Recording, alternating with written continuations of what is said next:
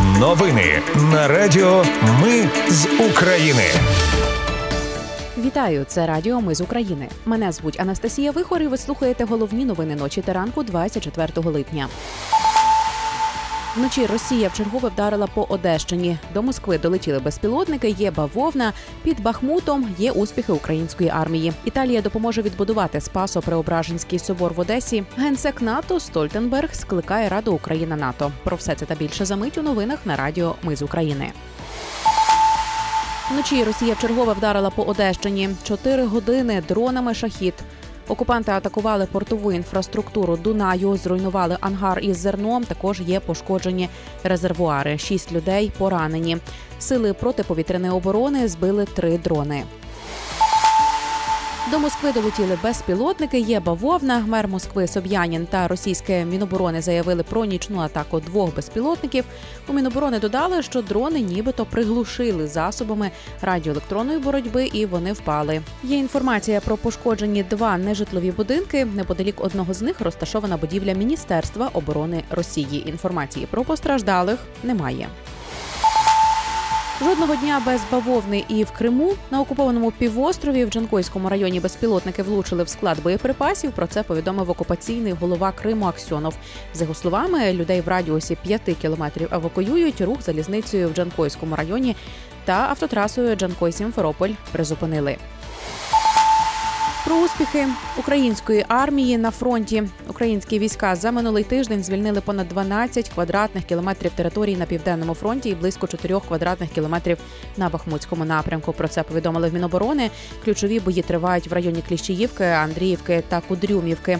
Загалом війська відвоювали на півдні понад 192 квадратні кілометри, а під Бахмутом близько 35 квадратних кілометрів. Держсекретар США Ентоні Блінкін заявив, що Україна вже повернула собі близько 50% території, яку Росія захопила під час повномасштабної війни. За його словами, США вважають, що контрнаступ України триватиме ще принаймні кілька місяців. У ЮНЕСКО засудили російський ракетний удар по об'єкту всесвітньої спадщини історичний центр Одеси. Найближчими днями організація направить до Одеси місію для проведення попередньої оцінки збитків. Гендиректорка ЮНЕСКО Одре Азуле заявила про ескалацію насильства щодо культурної спадщини України і закликала Росію дотримуватися міжнародних зобов'язань. У мінкульті вже порахували, що внаслідок атаки попередньо були пошкоджені 29 культурних пам'яток. Серед них будівлі 19-20 століть. Це будинок Чижевича, будинок Папудової, будинок Заблудовського, Гагаріна, Януша, Жданової, Расель Дель Турко, будинки Маса, особняк Манокбея, будинок Ковалевського, Поро, Машевського та інші. Прем'єр-міністрка Італії Джорджа Мелоні заявила, що її країна готова долучитися до відбудови Спасо-Преображенського собору, який постраждав внаслідок ракетного удару в Одесі. Нагадаю, вночі 23 липня під час атаки Росії на Одесу ворожа ракета влучила в Спасо-Преображенський кафедральний собор. Майже 90 років тому цей собор в Одесі був знищений більшовиками. 2 березня 1932-го вони закрили будівлю і вже в 36-му році підірвали дзвіницю собор. Перед цим його розграбували. І вже після завершення радянської окупації окупації в 1990-х роках українські фахівці провели розкопки, знайшли старий фундамент. В 1999-му Кабмін вніс Одеський собор до програми відтворення видатних втрачених пам'яток історії та культури України.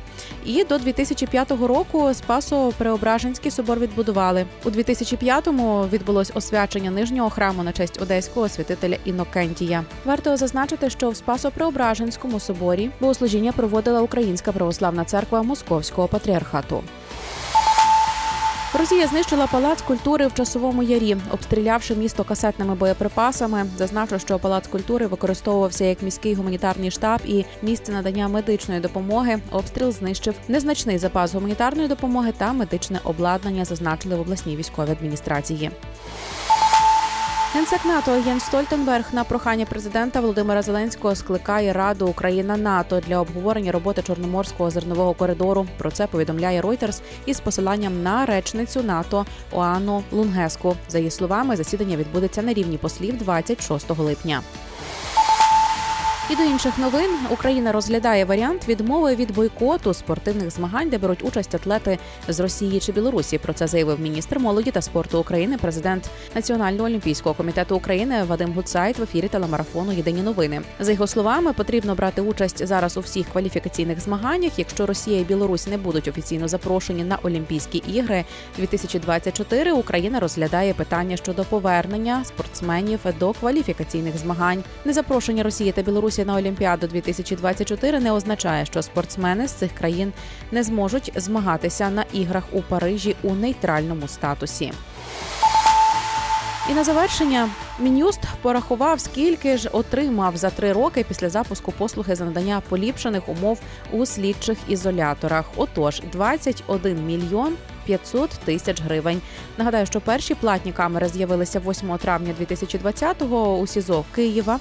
Вартість розміщення залежить від терміну, за який платять, тобто доба 2 тисячі гривень, тиждень 8 тисяч гривень, місяць 12 тисяч гривень. От такий собі абонемент у в'язниці. Згодом послуга з'явилась в інших містах, зокрема в Вінниці, Житомирі, Запоріжжі та Дніпрі, а ще в Миколаєві та Одесі.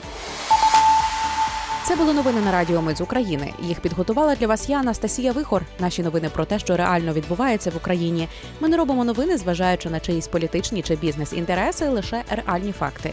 Якщо на вашу думку, те, що ми робимо, важливо, підтримайте нас. Заходьте на сайт Ми з України.ком та тисніть кнопку Підтримати. Почуємось. Радіо Ми з України. Перемагаємо разом.